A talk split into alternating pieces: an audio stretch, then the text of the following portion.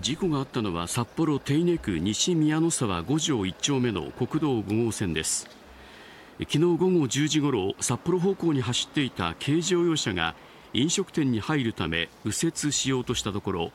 対向車線を直進してきたバイクと衝突しました。この事故でバイクを運転していた19歳の男性が意識不明の重体です。バイクに同乗していた17歳の男性も病院に搬送されました。軽乗用車の女性と同乗者に怪我はありません。